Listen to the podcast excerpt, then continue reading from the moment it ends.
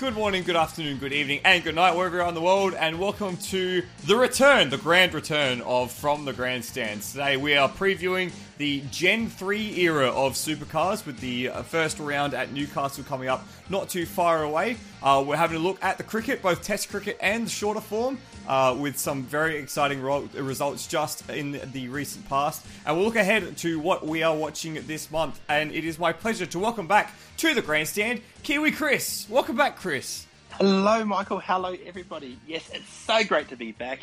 Uh, it's been about a year since we did this, which is about right, seeing my baby turns one on Wednesday. Oh, congratulations! Happy birthday, Phoebe! Yay! So, yeah, it's nice to finally be back doing this. Yeah, we And we I can't wait to talk about some of our loves. yes we we got we started this off and it was going well and then we missed one month and it all turned to trash but we've been given some encouragement from you i'm looking at you specifically in in the in the podcast discussion channel someone said hey i i missed you guys doing this and then look we're doing it again this, this is all your fault. and and and power to you as well for making us do this. So we should start with supercars. We should start with Gen 3 because it's it's by God it's finally happening. We've only been talking about it for 2 or 3 years, but it's finally that Gen 3 cars, they do exist. They've been on track and it's it's it's happening, Chris. Do they? Well, we- If you we- believe some of the doom doom mongering we've seen, we may not see all 25 cars at the end of the weekend, but hey, we're on track. Well, we, we, we, we hope so. Um, there is still, you know, the, the final dotting I's and crossing T's that still somehow has to happen, even though the cars are going to be on track at Newcastle this week. But we, before we dive into that sort of stuff, you know, we've been talking talking about Gen three coming along for a little while. What's what's the, the reason for Gen three? Why does Gen three exist? Well, reasons twofold, if not morefold. Uh, one, trying to obviously the Australian motor, motoring industry doesn't exist anymore. Trying to get models that are more in line with what manufacturers are selling. So Mustang, Camaro, two door saloons, two door sports cars. Uh, trying to get cheaper, cheaper for the team, so more control parts, more standard parts, um, and more, I guess, more relevant to this the motoring landscape as well. Yeah, those While, while trying to maintain what has made supercars great, yeah. tight, close, fantastic racing. Yeah, and that's kind of the thing that has been the difficult part in this this whole procedure. It's making the the making sure the racing product has been good, um, because there has been a criticism over the last few years that supercars are a bit crap, um, mostly because of the over reliance on aero dependent uh, setups. So like they they're almost they were like GT light for a little while there, and like you know that was the the feedback that like Van Gisbergen, Mostert, and Waters were all saying it's like you can't really follow closely anymore. So the idea is hopefully with these cars, they're going to be cheaper, they're going to be loud, and they're not going to have as much aero. So they're going to race closer together, which are all good things in my opinion. Yeah, plus the flames are back. Yes, the flames are back. Oh man, I love the side port exhaust. So, like, for those who don't know, back in the the Project Blueprint days, they had side port exhaust, and it meant that whenever there was a gear change or if they lifting off the throttle, big burst of flames out the side. And now we've got them back. It looks so good.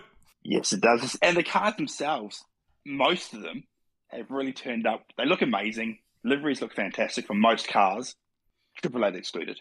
Ooh, okay. What makes And it's, uh, hey, for those who haven't seen it, they've got the Super Cheap sponsorship this year on their usual Red Bull blue. So it just looks like they just slapped the Super Cheap sticker on there and said, here you go, that works. It looks just out of place and wrong. I don't hate it. I kind of like the color combination. It reminds me of the old like Steven Ellery super cheap auto livery from like the early 2000s. You want to remember that? I do. I thought it was great. hey, hey, hey, at least it's better than the effort that uh, DJR and uh, Tickford have rolled out, where they've just gotten the copy copy machine and just gone, "Yep, that works," and just done the same livery that they did last year, the year before that, the year before that, year before that. Like that, that Shell True. V Power livery's been on three different cars now. Yes, it has. True. Yes. Um, but a lot of the cars are running like the old school Mustang Camaro stripes, like the Walkinshaw Fords, and I have still got not got used to saying that. How how weird is that? Walkinshaw Fords. Yeah. they've got the black stripes. You got the uh, Brad Jones of Jack Smith running the red stripes, the old uh, Camaro style. They all look fantastic. The cars themselves look more muscly and amazing. They look they look pretty good. I'm quite excited to see how they look Yeah. on track. Um, now, of course, Yes. with any with any new formula, there's going to be questions over parity and all that Mhm. sort of bullshit. Um, and the way that Supercars Yes. do, does it, and the way that Supercars has done it for a very long time, is they do a what's called a VCAT test. And I can't tell you off the top of my head what the VCAT stands for, but it's basically a, a verification test. And so they got uh, I think it was two cars, two Camaros and two Mustangs, and took them out into a runway in the middle of whoop whoop nowhere, New South Wales, and they ran a bunch of like runs up and down the runway with a bunch of different aero parts, a bunch of different uh, restrictors, basically doing the process to get all the cars within the same sort of performance window. And now this process works really, really, really, really well. The only time I've ever seen it not work well was when Ford brought the first Mustang, which actually wasn't technically compliant, yes. and ran it at the VCAT. Ah. and then that's why that was all a mess. But uh, the process worked really, really well. However, from the friggin' drumming and ooh- oohing and ahhing from all so- sides of the media and all sides of the, particularly the Ford garages, you would have thought that supercars, you know, took their firstborn child and stole it and took that away from them with Yeah. how, how how much they're bleating about the the parody, and it's like, I don't know, I I don't think it's all bad. It's not. And I think back to like Project Project Blueprint and the early days when they brought out Car, Car of the Future. We were doing ho- homologation and VCAT testing and all that sort of stuff a week or two before. Similar situation where teams were building components for their cars in the two weeks leading up to the first race. You've just got to trust the process. Yes, there's been some complications here in terms of COVID delays and delays from that sh- in terms of getting parts sorted. And there's also been the issue of the Fords running a heavier engine because for the first time in a long time we've got different engine specs, Mm. which is an added complication to deal with. And the fact that minimum weights have only just been confirmed in what the last 72 hours. Yeah, which is kind of nuts. Yeah. Um, and even today, the Camaro had some aero adjustments. So it's incredibly late in the process, but I still believe that, that they'll be able to get it right. The fact that Ford are bleating so much, I'm a little concerned about because normally with this sort of stuff, if both sides are bleating, you're doing a good job. If one side's bleating and the other side's accepting it, it can be a little bit dicey. Mm, that's true. And, and I don't think we'll really know until Friday. Yeah, this is true. Like the the litmus test is going to be being at Newcastle and seeing the cars on track. Um, you would have thought that the litmus test would have been the collective test at Sydney Motorsport Park, but that turned out to be a bit of a farce in all, all things considered. I mean, I know supercars were trying to do you know the right thing by giving the t- the teams and the the builders as much time to get a car together, but I think.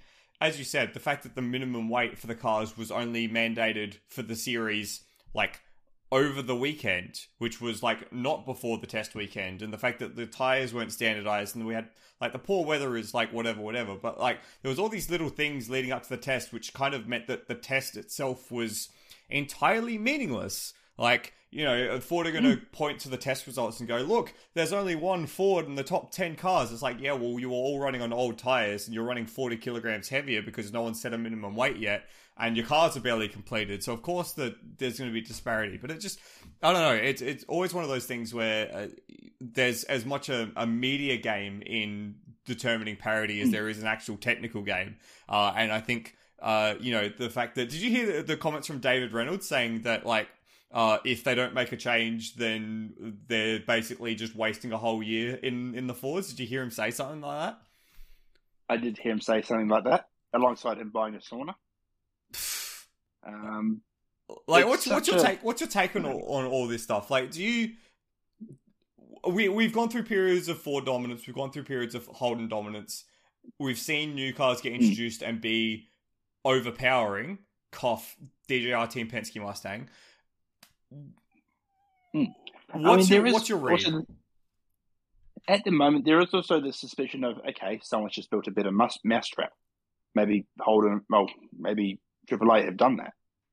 yeah, But with how open this process has been, like every VCAT test, every bit of testing has been done with the two teams, DJR and AAA, next to each other, sharing data, sharing everything. There really shouldn't be any room for complaints about the process. Okay, the out, the outcome might not be quite where it needs to be, according to one team at least. But you've had this long to prepare for it. You shouldn't be surprised by what you've got now. Yeah, ex- exactly. And I like I think the the the whole parity debate is fairly overdone. Um, Yeah. yeah. It- every time we get a new car. Yeah, exactly. It's it's always the same. So I mean, I guess the true test will be at Newcastle, and whether or not that determines whether uh, where the actual balance is, and whether or not there needs to be uh, a further adjustment. But like, I mean, it's it's kind of fu- funny coming from like GT racing, where there's always BOP arguments to supercars, Mhm. where like we've had entire fields qualify within half a second before, like 25 cars qualified within half a second, yet people complain about parity. It's like, well, you don't realize just how good you've got it. Exactly. Exactly. It's this. This is a great series, and they manage this so well. Usually, let's just give them a chance, eh? yeah, exactly. Where, where should we go, Chris? Do we want to talk about the drivers or do we want to talk about where we're starting the season? Let's talk about some of the drivers because there's been a few changes. Not as many changes as there has been in the past, but a few notable changes and a few retirements too. Yeah, so we've got one, should acknowledge. one, two, three new drivers to the to the the series, and uh, one move. I think two moves, two moves. Two moves. Yeah. So the movements are uh, probably a good place to start first. So Todd Hazelwood moves on from Matt Stone Racing to join Blanchard Racing, uh, and Tim Slade moves from Blanchard Racing to replace Chris Pither at Premiere. So I I don't think it's a surprise that Chris Pither is getting moved along because he's been what, what's the term that you use? A bit of a journeyman. hmm And Premier don't need Coke money anymore, so he can go. That's exactly right. Um, and if they've got yeah, if they've got ambitions to really find their way up to grid, I think pairing Slade or well, pairing Golding, who's still got many many years of growth uh, to come, with someone with like Tim Slade, who's been around the series for gosh, it feels like 15, 16 years now. Must Yeah. be something like that. Um, is a good is a good move. Um, what what what do you make of Todd Hazelwood's move though? I mean, okay. I I think the question is: Is Matt Stone going to improve this year? And I think the answer is no. I like the move to Blanchard. I think they've really because they've been trying to get a two car team going as well. Uh, they haven't been able to do it yet, and I think they will look to do it in the future. He could potentially be the basis for that two car team going forward. So getting him in a team leadership role would be good for him, and I, I like the move. It's it, it feels like another sort of sideways move in a series of sideways moves. Uh, though that's that's the sort of thing that is pinging the alarm bells off for me. Is that uh, you know when was the last time we saw Hazelwood make a move sort of up the grid? And you know the answer is probably when he went to Brad Jones, but that didn't really move up the grid. So this is that's the the There is- concern for me. But here's the thing: where was he going to go? That's up the grid this year. Exactly, that's the thing. Uh, with a brand new formula, with a brand new car, it could be anywhere. Exactly. And Matt Stone, to me, has always been about building the young guys. Yeah, The person they brought in this year, Cam Hill, is one of these young guys from Super 2 who's got an incredible amount of promise. I'm excited to see him in the series. Yeah, that's that's a good, an absolutely good shout. Was in the the title uh, fight for um, Super Two all the way up to the very end on the streets of Adelaide. So yeah, for Matt Stone to continue that philosophy of bringing the young guys in, giving them a shot, he's going to become. He's, he might even become the new um, Garry Rogers in that respect. Then Exactly. And that's no bad thing, right? no, not at all. If he's got an eye for talent like Rogers, then that will be a fantastic thing. um, He's got an eye for talent like his dad, dad and uncle did. Also, that that would be fantastic. Um, two other new drivers coming up from Super 2. Uh, one of them was absolutely no surprise. Matt Payne coming up uh, through the Grove Ah. Racing ladder. Uh, we expected this. We kind of knew about it like March last year, so that's that's no surprise there with Lee moving off into retirement. Um, and the other one, the other one was a bit of a surprise. A bit of changing camps, changing uh, well, uh, sliding doors in that respect. Uh, Declan Fraser jumping into a Tickford racing car. The I whole think, story around this is really sort of str- really strange. yeah. Well, do you want to give us the, the, the cliff notes? Give us the TLDR. So, Declan Fraser, he's been driving with uh, Triple Eight. He, he's Triple Eight through and through, or has been. Uh, Jake Kostecki was, I mean, he had an okay to not great season last year, but I thought he was deserving of a second season. And suddenly, just out of the blue, got the got thrown out the door. They never really explained why, but it seemed like it was for some form of misbehavior. Uh, apparently, there was a altercation at the Supercars gala dinner. So the post-season Mm. event. Apparently, this is this was that was the rumor of the time that there was there was some altercation that Kostecki was involved in uh, post post gala. So which is not great, no, not ideal. Not ideal. So what they've done, they've got Declan Fraser, yeah, who, like I said, last year drove for Super Two in Super Two for Triple Eight, and was their co-driver last year in the uh, Craig Lowndes machine. So we, we're all thinking, oh yeah, he's going to be their next cab off the rank. Tickford have potentially pulled a masterstroke and grabbed him. And that's brave. That's pretty brave. It's a very brave move for the 22 year old.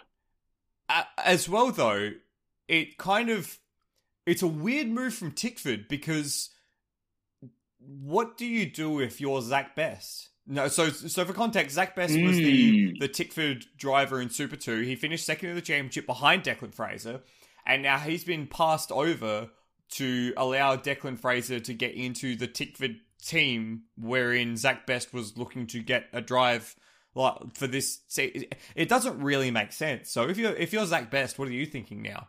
I'd be wondering what I've got to do because Zak Best, how long's he been in the Super 2 now? Uh, I think two or three seasons. Not Yeah. like like not He- not an obnoxious amount of time, but you know, And he is doing obviously another season there, but not with Tickford. no, he's he's moved on to another team. Uh, so now he's he's out of that ladder now. Who knows what's going to happen? Yeah. Yeah, driving for Anderson Motorsport of all teams. So, I imagine, so that's really soured that relationship, I suspect. Um, so his next move, I'm not sure what his next move is. Yeah, it's. I tell you what, it's pretty interesting in that respect. Just, just a little bit. Yeah, so who knows what's going to happen there?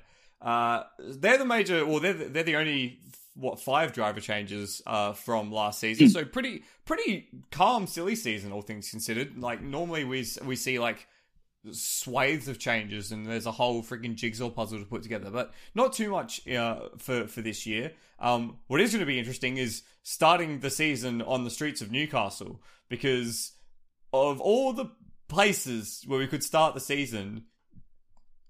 Newcastle will probably be one that's most likely to bruise cars. Newcastle and Adelaide. Man, I miss starting the season in Yes. Adelaide. Yes, and so do I. Uh, it's it's a difficult track at the best of times when your spare parts are going to be limited. When you're running a car, you're not even sure how you're meant to start it properly. Because let's not forget, these cars are so much lighter, so much more fuel in, the, in them as well, bigger fuel tanks. Mm. Getting them off the line is going to be so different. Just the way they're designed is totally foreign. So I can't think of anywhere I'd rather not drive the first race. At least Adelaide, you got a, you got a little bit of forgiveness in the opening corners. Uh, what about Gold Coast?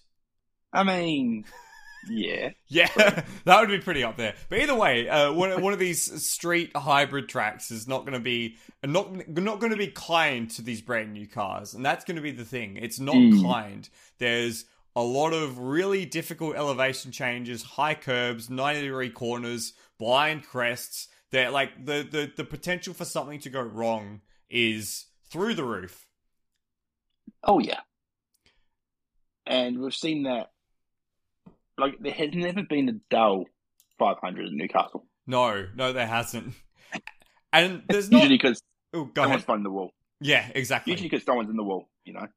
And there's not actually that much turnaround between uh, the Newcastle event and the next event, which is supporting the uh, Melbourne for well, supporting the uh, the the Grand Prix, the Formula One at uh, at Melbourne. Uh, so it's only what three weeks, uh, which is Mm. not really enough time to build a new car if you write a car off.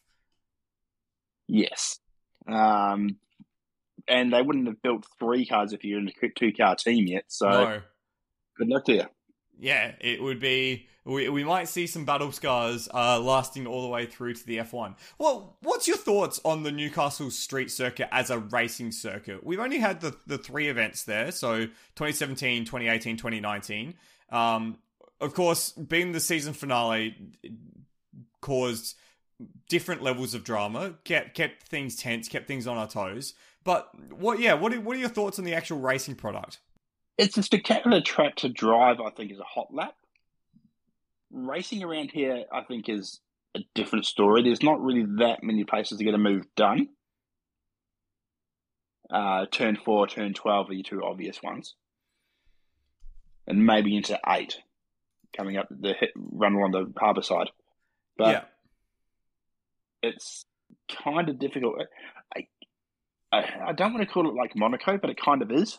Yeah, Where you qualify is more important than where you than where you um how you race. I think here.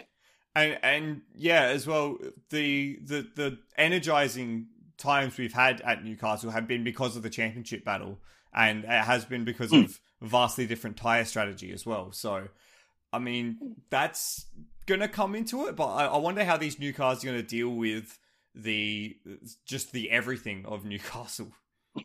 yeah, the bumps, the elevation, the curbs, the contact, Yeah, the contact. losing of wheels. It's kind of it's going to be kind of scary. I, I it will be interesting to Mhm. see the the Newcastle event uh, in in March as opposed to in November or December as well. See if that has a big a big difference on how things go. Yeah. I think one thing that'll work in its favour is all the buzz around Gen three. Like think of it, compare it to F one. When F one starts at Melbourne, starts the season at Melbourne, there's a different vibe to when it's round three or four, like it is this year. Yeah, that's true. Um, season excitement, season starts always give you a bit more excitement, a bit more anticipation for what you're going to see. And then if it throws you a Bahrain style fizzer like we had at first round of the Grand Prix, I haven't On watched Sunday, it yet. I'm not listening. no spoilers. Um, but I think I think we'll be okay for the for the first round here at Newey. It, it it'll certainly be a baptism of fire. Uh, hopefully not yes. literally. Um, hey hey Chris, you know what I've just had a quick look at? Mm-hmm. I've just had a quick look at the weather forecast for the week, and let Snowing? me tell you, it's going to be warm but hmm uh, there's Mhm. about a forty percent chance of rain predicted all day on Sunday. Oh boy, Ooh, that's yeah. another. We haven't had a wet Newcastle yet, have we? We have not had a wet Newcastle yet, so that's something to look forward to. Oh boy. Good luck, guys. with, with that in mind, uh, who do we expect to be the, the, the, the people to beat, the teams to beat, the the the, the, the everyone's to everyone? Who who's going to win? Um, well, if we look at the testing times, which were really meaningless, there wasn't a huge change in the front runners.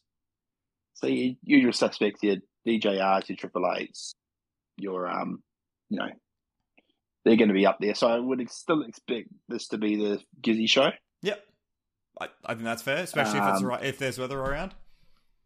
Yeah, for sure. Um, if he's off, then this anyone's game. And yeah, considering where he was at the Bathurst 12 hour, the idea of him being maybe off his game isn't so far fetched. Hmm. Hmm. Um, I was impressed with Heimgartner's times at the at the at the test, so I hope that he starts to uh, continue that for um, for Brad Jones Racing. Um, That would be that would be I'd just be nice see. to see. It'd be nice to see Brad Jones actually in the championship one day. Well, he this is basically what happened with the the the car of the future the first time around. Uh, all of a sudden, he was near the pointy end with uh, Jason Bright and Fabian Coulthard. They took like race wins earlier in that season. They hadn't had a race win like ever. So it, it, it, Brad must be just good at building new cars. he knows all the tricks before before everyone else passes him. yeah, that must be it. Uh, so that's this weekend. So I think race action starts on uh, Friday with practice uh, one, two, and three. Um, uh, Australian Eastern Daylight Saving Time, um, uh, and then qualifying on the Saturday, race one on the Saturday, qualifying Sunday, race two on Sunday, and 250k races each time around, which would be a a big test, a big challenge uh, with the new cars, especially if they're more physical to drive. If they're less downforce dependent and they're more physical to drive, that's they're going to be they're going to be rough, rough ways to start the year. Especially especially if it's going to be hot. And Yeah, who knows? David Reynolds sauna might come in handy. don't get him too excited. Uh, what about though some cricket? We we love our cricket chat here from the grandstand. So where do we want to start when we talk about cricket? Because there's been a fair bit happening out in the world of leather and willow. I think we should start pretty close to home and talk about what's happened in New Zealand the past week. Because- Yeah, We have witnessed possibly one of the greatest tests to be played. we literally witnessed history with the the uh, with England in New Zealand. Now, do we want to talk about the first test at all, or do we just want to forget that that, that exists? Okay, first test. First, first test, England England, won. won. Yeah, that's it. Um, second test, though, we saw quite possibly the greatest test of the last, I don't know, three or four years. Um, do you want to tell the story, or shall I? Um, I think I can sum it up in a few words. So, first innings comes along. England doing Bazball things have taken New Zealand apart. What was it, 480 something? The loss of eight? A lot. a lot is Yes. what they scored. Yes. Uh, actually declared uh, and sent New Zealand in on a windy Wellington day and over the next session and a half bowled New Zealand out for not very many at all. 209. Yes. So they've enforced a follow on, which is a dying art form in cricket. Yeah, Great so to see a team enforce a follow on. yeah, so We to- should explain ex- that. To explain, yeah. So the follow on in cricket. So if you have a lead of more than 200 runs in Test cricket after the first innings, you can, as the captain of the team that is about to bat again, say, "Hang on, we don't want to bat again. We want you to bat again. We want, we think we can bowl you out again quickly, and so we don't want to waste our time batting, waste the time in the game by batting again. We want you to bat again." So it's something that used to happen a lot, like in the 90s and the 80s. Uh, it's less Mhm. so. It le- happens less nowadays, but it's really an aggressive decision. So if you if you enforce the follow on as the as the the bowling captain, what you're saying is we think that we have the game in our hands. And uh, to be fair, if you're Ben Stokes, the England captain, and you've gotten to what halfway through day two, and you've bowled out New Zealand in fifty something overs, fifty three overs for uh, for a lead of you've got a lead of two hundred and twenty runs. I think that's a fair a fair Mhm. thing to say. That's a, a pretty good position to be in. Yeah. Especially, especially seeing that was bowled out towards the end of the day as well. Hmm. You know, you actually have you actually have a night's rest to recover. exactly. You know, uh, half an hour of hard work, and then have a have a the night off to recover, and then go go again Hmm. the next day. Yeah. Then what that way, They happened? did. Then what happened?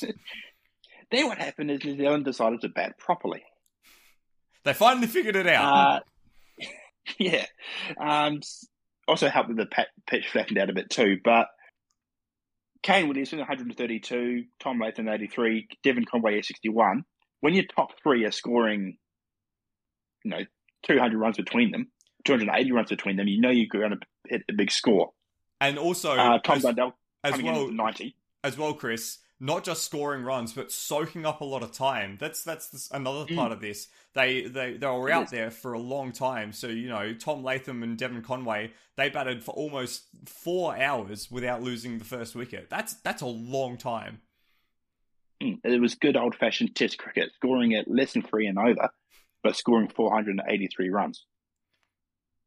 And it could have been Breaking the more as well. It could have been more. I watched that. I watched this game. Um, the run out of Bracewell, where he just didn't put the bat, he didn't ground the bat and got run out. Like this is schoolboy stuff. Village. He's basically in his crease, but with nothing grounded over the line, and he's been run out. Like that's a rookie mistake, and that kind of triggered the Yeah. collapse. Yeah, and he's a Bracewell. He's not a rookie. Yeah, exactly. Um, he triggered the collapse, so New Zealand ended up all out 483 after 160 overs. So that left England chasing 258 off about 75, 76 overs. And he starts, you know, well enough. End up, where were we? we uh, Zak Crawley went out with one for 39, two for 53, end up four for 80, five for 80, uh, two weeks and two balls. Then Ben Stokes comes out. Oh no. Yeah, everyone's going, oh no. Doesn't score runs. But he's there at the other end while Joe Root is scoring. And by the time Ben Stokes is dismissed for 33 of 116 balls, the score is now 6 for 201. And he did that as well. He did that as well with a, pretty significant Mm. knee injury. He was not enjoying his Mm. time out at the crease. No, no. So that's leaving 50, 55 runs to get. Sorry, no, 57 runs to get, four wickets. You think, okay, England's probably got this now, the way they play, aggressive style. Should be able to walk it in from here. Then Joe Root gets out eight balls later. Seven for 202, you're into the tail. New Zealand's going, okay, we've got a chance here. Stu Broad comes in, makes a quick fire 11, gets bounced out by Wagner. Then that leaves Ben Foakes as the last recognised batsman, basically with the tail. So they're farming. He's farming the strike, turning down easy singles that take as much of the strike as he can. Ultimately, goes out for 35. Score at this point is nine for 251. So last wicket, England needs seven to win. New Zealand one wicket to win, and then shit shit got really interesting. Wagner's coming in all fire and brimstone bowling as short as he can, and I think a couple of balls were even shorter, so short they should have been called wide. Jimmy Anderson takes a massive swig at one, gets it away to the boundary. Suddenly, two runs to win. A few balls later, Wagner comes in down the leg side. Jimmy Anderson gives it a little tickle. Keeper diving catch to his right, gloves it. New Zealand win by one run. by one run and like it, it is hard to like really convey the like tension and release of that moment. Like the, the whole Oh, yeah. five days had been building to this one final little pocket of time late on the last day. And then yeah for new zealand to come back and win like that by yeah one run. The only the second time in the 130 year history of test cricket that uh, a game has been decided by one run. Uh, and Mhm. like oh my gosh. And only And- the f- go ahead And only the fourth time the side following on has won the game. Yeah, so that kind of goes to show, and like the follow on, yeah, as I said, used to be quite popular. It's a very aggressive move. You only follow on when you think you're going to win the game. So the fact that Mm. you know, for the fourth time in history, a team has managed to turn over what was an almost unwinnable position is kind of it's it's it's unheard of, effectively. Yeah. And this is from a New Zealand team that hasn't had the best time of it in the last 12 months in terms of Test cricket. We're currently holding up the bottom of the um, of that ICC Test Championship After winning it last cycle, after winning it. yes, but this is just a great fill up, a great result for the team, and to see the emotion at the end of it. David Gower even threw out by the barest of margins, which kind of hurt a bit. so so for those who don't get that uh, that was that was the the commentary of the uh, world cricket cricket world cup final 2019 when new zealand lost by the barest of margins. That was the the the whole and that was uh, england versus new zealand as well. And that was that was a, a close game in itself. And like the fact that uh, ian smith had to commentate on that and had to be impartial well not even impartial he just had to I he had to be there and he was to- not. He was not being impartial. He, he's kind of like the best kind of impartial because he's analytical and will be un, he'd be bi- unbiased in his analysis, but biased in his like desire. So uh, I think he's very good. Yeah. Anyway, but yeah, that was that was very that was very funny. Nice little callback. Yes. Yes, it was. Uh, quick shout out. I think Bazball is an amazing way to play, play Test cricket, and I think it works. So just But just for for those who might not be well versed in cricket and do who doesn't understand what's going on, what is Bazball? If you people people have been talking about Bazball and the English cricket team, d- describe to me what is Bazball? Why is it called Bazball? Who is so Baz? Test cricket. Uh, Baz Brendan McCullum, former New Zealand cricketer, now coaching of coaching England. Known for his incredibly aggressive play and just scoring as quick as he can and being as aggressive as he can in the field with his placements, his strategies, and his fielding fielding ability himself. So what he's done is he's taken Test cricket where you might go three, four runs and over, and gone right. We're just going to go full gas, fives, sixes, sevens and over, and just score what we can. Lose a wicket. Okay, let's go. Keep going. England have the cattle to actually make that succeed at the moment. Ollie Brook is an absolute weapon. He's only played what eight tests. He's already at eight hundred runs. Yeah, ridiculous. Yeah, yeah. So it's just about scoring as quickly as you can and putting as much pressure as you can on the opposition. And what makes it work, I think, is that they can look at it, they look at it and go, okay, we bat three, four and over, we might score 400 runs.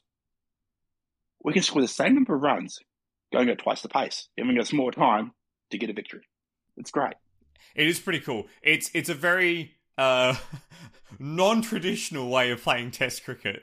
Um, I- hey, that's bad for you. That, that's true. That's true. And hey, like as you said, it's been working. I think of the what of the fourteen p- tests they've played so far, this is the first loss that they've had because they've just been uh they've just been able to go and go and go and go. Like you, it's it's rare that you see centuries scored at more than a run a ball in Test cricket, but this is what's been happening with this this England side at the moment. So it's kind of terrifying. Um, but we shall see how well it holds up once the Australians arrive for the Ashes in July. Yes, and speaking of Australia, they've had an interesting preparation for the Ashes, haven't they? Yes, we have been. We, I speak as if I'm part of the team. We, we have been. We have been in India on some of the absolute worst pitches I think I've ever seen for Test cricket. Um, we we lost the first two tests in uh, where were where even were they in uh in One was in one was in Mumbai, and one was Yeah, so what? Yeah, Nagpur and Yeah. Delhi. Um, Yeah. So, uh, uh, yeah, they were they were the the colloquial term is dust bowls. Basically, just uh, p- pitches that were dry and very sandy and very dusty and conducive to spin bowling. Which you know, when you've got uh, Ravi Jadeja and Ravi Ashwin on the Indian side, uh, means that it's very hard to be an Australian batsman. I mean, even cons- well, I mean, half the Australian batsmen can't play spin and are out of form anyway. But you know, that's neither here nor there. Um, we had the chance to go up in Delhi, but we just kind of all collapsed into a heap, which was not fun. Um, but we did win the most recent Test match in Indore, which which was which was probably on the worst pitch I've ever seen. yeah, uh, that's the thing. So, like, I hate talking about the pitches in in cricket because a lot of the time, you know, because ba- broadly it's the same for both teams, right? You get the same pitch, you got to make do with what it is. But the issue I have with particularly pitches in India prepared the way that they are is that it doesn't offer a a a good contest between bat and ball uh, or a fair contest between bat and ball and b it's not really compelling viewing um so so No. Yeah so it's kind of the the test cricket that people look at and go wow this is boring. This is annoying. Why do people care about this? It's so so so just to, to make a comparison um like ideally you want a test match that lasts for five days. Like the i think the way the adelaide curator says it is that he prepares a pitch that is going to give a result in the last session of the fifth day. That's the goal. You want something that is a bit green to start with, so that way it offers a bit of bounce, a bit of seam, a bit of movement for the the, uh, the bowlers. Then it flattens out, so it's really good for batting for the first three or four days. And then it starts to break apart, and that's where the spinners come in. What you don't want to see, in my opinion, I this is my opinion, but you know what what I don't want to see is a pitch where you're seeing big puffs of dust and the ball sort of breaking through the surface and getting really inconsistent bounce and spinning wildly on the first day of the first the first session of the first day because that what it no. does is it kind of narrows your options it narrows the scope of the game and like that's what we saw in all three test matches really uh, and i just don't like watching that kind of cricket yeah, this isn't India trying to prepare pitch. Like, okay, yes, here is the Indian style of play, which where it's going to spin a bit, but they don't need to doctor their pitches. I'm saying I'm using that word because that's what they are doing. Well, they're yeah. specifically going in with this mindset to make the pitch do a certain thing, and it backfired them on them in the third test. But by that point, we've already uh, Australia has already lost the series, so it doesn't really mm. matter. Mm. Yeah, um, it's just a bit of a, a bit of a thing, and as well, something I found interesting is that the uh, the captain of the Indian team, Rohit Sharma, uh, he said in the press conference that he specifically requested these types of pitches. Now, I don't know about you, Chris, but I don't know of anywhere else in the world where a captain can specifically request a particular type of pitch to be made, to be prepared. No. I've never, like in Australia, every groundsperson is in charge of their ground. Yeah, they're independent. You, they're independent of Cricket Australia, yeah. even. It's like lawn bowls. You go in, you go into a lawn bowls club, tell the creator how to do his job, and he'll probably punch you in the face to get lost. We're very protective of our playing services here. Yeah, absolutely. As well, you should be. Um, but yeah, mm. it's it seems it's and and then you know the the funniest thing about that press conference was that Sharma followed it up a few questions later by saying, "Why do we always talk about the pitches in India? We spend too much time talking about the pitches. Let's not talk about the pitches." Like, well, you just said moments ago that you asked for these types of pitches. Like, ah, it's it's it's very fr- kind of frustrating, and it, it's again no wonder that Australia hasn't won a Test series in India since 2004. When yeah, yeah. But anyway, um, it's kind of funny to see uh, you know, scores of like five for 40 on the first session of the first day. That's just kind of ridiculous. Um, but, mm-hmm. oh well, Sailor V. oh well. That, oh well. More important test coming up for Australia. So this is true. Um, with the winning, with the win in the most recent test, in the third test at Indore, um, Australia has booked its spot into the World Test Championship final, which will be held at Lords, I think, in England which will be a very different test. Uh, test pitch to to what we've got uh, in India at the moment, and I believe the only options for our opposition is either India or uh, Sri Lanka. So I think if Sri Lanka whitewash you guys, whitewash the Kiwis, then they will be our the second players in the World Test Championship final. So and the way that the way the Kiwis are going at the moment, I would not bet against that. You just won like one of the most exciting test matches ever. Yeah, How can you say that? Drained because of that. Are you are you uh, parochially biased or not? Come on, get with the program, Kiwi. uh, I suppose it's in my name. This is true. You literally go by Kiwi Chris. Come on, get together. get it together, man. Uh, while we're in India, shall we talk about other Indian cricket on the female variety? Yes, I'm very excited about this uh, because this is kind of the next big step up in women's cricket at the moment. Uh, the Women's Premier League uh, has just started uh, over the weekend, uh, which has already seen two massive uh, run, two massive scores set, and probably the game of the tournament already in just the three budding games of this new championship. Just, just quickly, Chris, what is the Women's Premier League? it's basically the IPL for the female game. We've got five teams competing, four of which are owned by current IPL teams, and one sort of new new incomer as well. Uh, five internationals per side, um, and the rest of it made up by Indian talents, both international and domestic up and comers. Uh, leads to some great cricket. Some of the best players playing, actually getting a decent pay as well, which is great to see and the tournament has really got off to a great start. Yeah, hundred uh, percent. Uh, like we we saw very similar to the the Premier uh, the Indian Premier League. The first game we saw what was it? Brendan McCullum make hundred and fifty something in the first game of the mm-hmm. tournament. um, similar sort of thing. What is it now?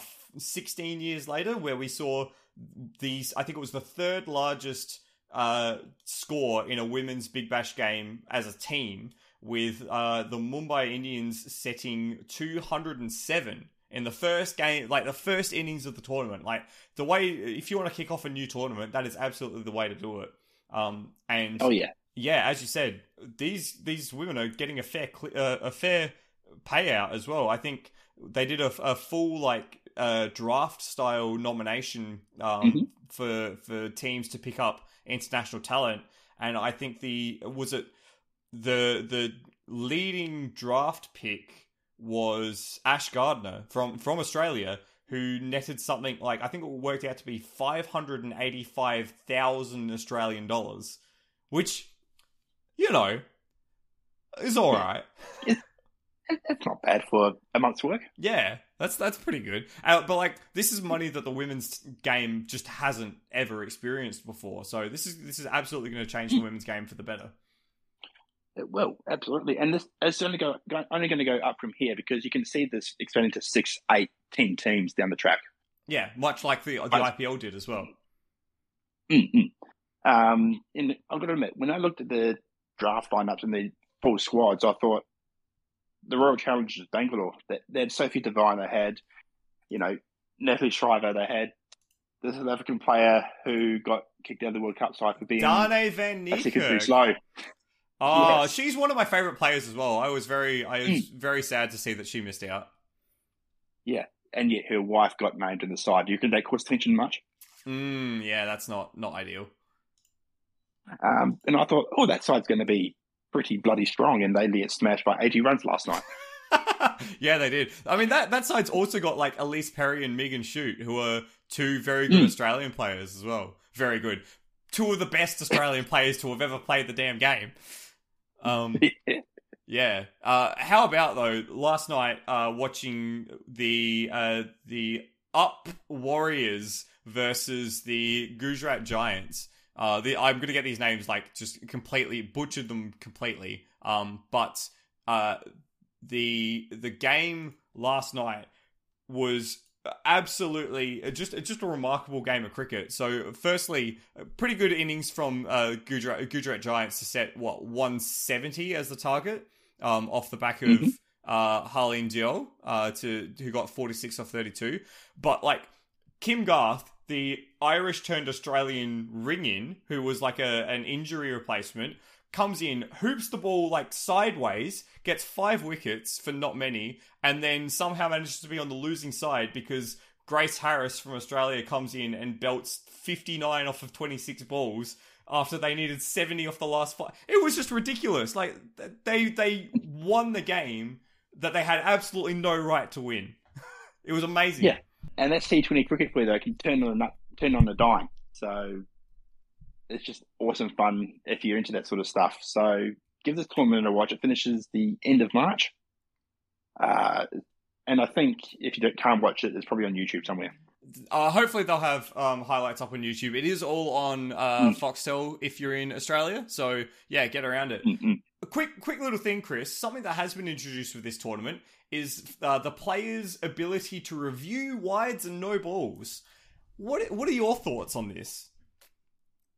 So I normally, don't know if I like it. You, yeah, I, neither do I. So normally, like wides and no balls are an umpire's at, at, the umpire's discretion. So if the ball's too wide to hit, it's called a wide. If the ball is above the waist on the full, that's called a no ball. And you, uh, the consequence is the batting team gets a run, and you have to bowl the bowl the ball again. So it's it's like a double penalty. Um, but yeah, uh, we've already seen I think three times wherein a wide or a no ball has been reviewed and then changed. Um, so yeah, a net positive for the game or a net negative for the game, or not sure yet. I don't like it. You don't like it? Why? Why don't you like it? For one, it slows the game down. Two, it take it's up to the umpires. If you really want to police it, get the guy in the box to watch it. and making this look cool like he does with the front foot no balls. Do you think that will be appropriate for the for the wide calls as well, or just for the no balls? Just the no balls. The wide calls should be discretion of the field umpire because you get the usual 2D projection of a 3D image. Okay, that's fair. How about leg side wides though? If if a batsman feels that they, oh, sorry, if a bowler thinks that the batsman's if, if it's hit their legs or hit their arms or something, what what about that? Because generally, what happens in T Twenty cricket is that anything that goes down the leg side gets called a wide. Hmm. Well, I well, in my opinion, is clouded by the fact that I think the leg side wide draw is too strict. Yeah. Okay. Um, but I don't think we need players getting involved in that. Okay, I think it's just so it down too much. It's asking too much. Like if you, you got you got to get into the tennis route of just getting rid of all the line judges. I mean, that's not necessarily a bad thing in tennis. Yeah, true. um, yeah, we'll see how that one plays out. Uh, but all in all, at the very beginning of the tournament, it looks like this is going to be a very good tournament, and I'm excited to see what happens with the Women's Premier League. So that's what I will be watching in the month of March. Chris, what are you going to be watching in the month of March? Uh, well, the footy codes have kicked off down here. Uh, Super Rugby's into week three. They just had Super Round in Melbourne. Uh, NRL is round two as well, coming up. Didn't they uh, introduce a new NRL team for the first time in like yonks? Yep, fins up. The fins up. The, the uh, Dolphins. Did they win yeah, as the well? Up. They did. Gross. They uh, had their first game, first win uh, with Wayne Bennett at the helm. So go the mighty Fins. are you, are you, are you, are you on the Fins now? Oh yeah, oh, they'll no. make tuna out of their opposition. I hate it. Stop. um, so yeah, that that's going to take a lot of my, as, as a lot of my uh, attention, as well as European soccer, for reasons I didn't expect. But that's for another podcast. Um, what about you? What are you looking forward to? Uh, well, the the cycling classics, the spring classics, have just kicked off. So we had uh, Strada Bianca. Uh, Bia- I keep I don't know how to say this one properly. Stra- Strada Bianca. Is that how you say it? I probably should learn how to say that. Um, that kicked off. Well, that that happened over the weekend. Um, and straight Bianchi. Straight, straight, straight Bianchi. oh, I hate I myself. have no idea.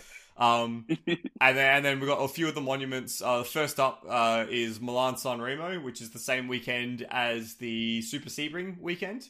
Uh, so that'll be a, a, confusing watch. I'll get a few screens up for that. And then uh, the Ronde, uh, Ronde van Vlaanderen, the Tour of Flanders, uh, right at the beginning of April. So uh, all the little one day races in between all that. Um, and then the biathlon season's coming to a close. Uh, with the two rounds in Scandinavia, first at Östersund in uh, in Sweden, and then the, the finale at Oslo, which is also the same weekend as Super Sebring. So, uh, gonna need many screens that weekend.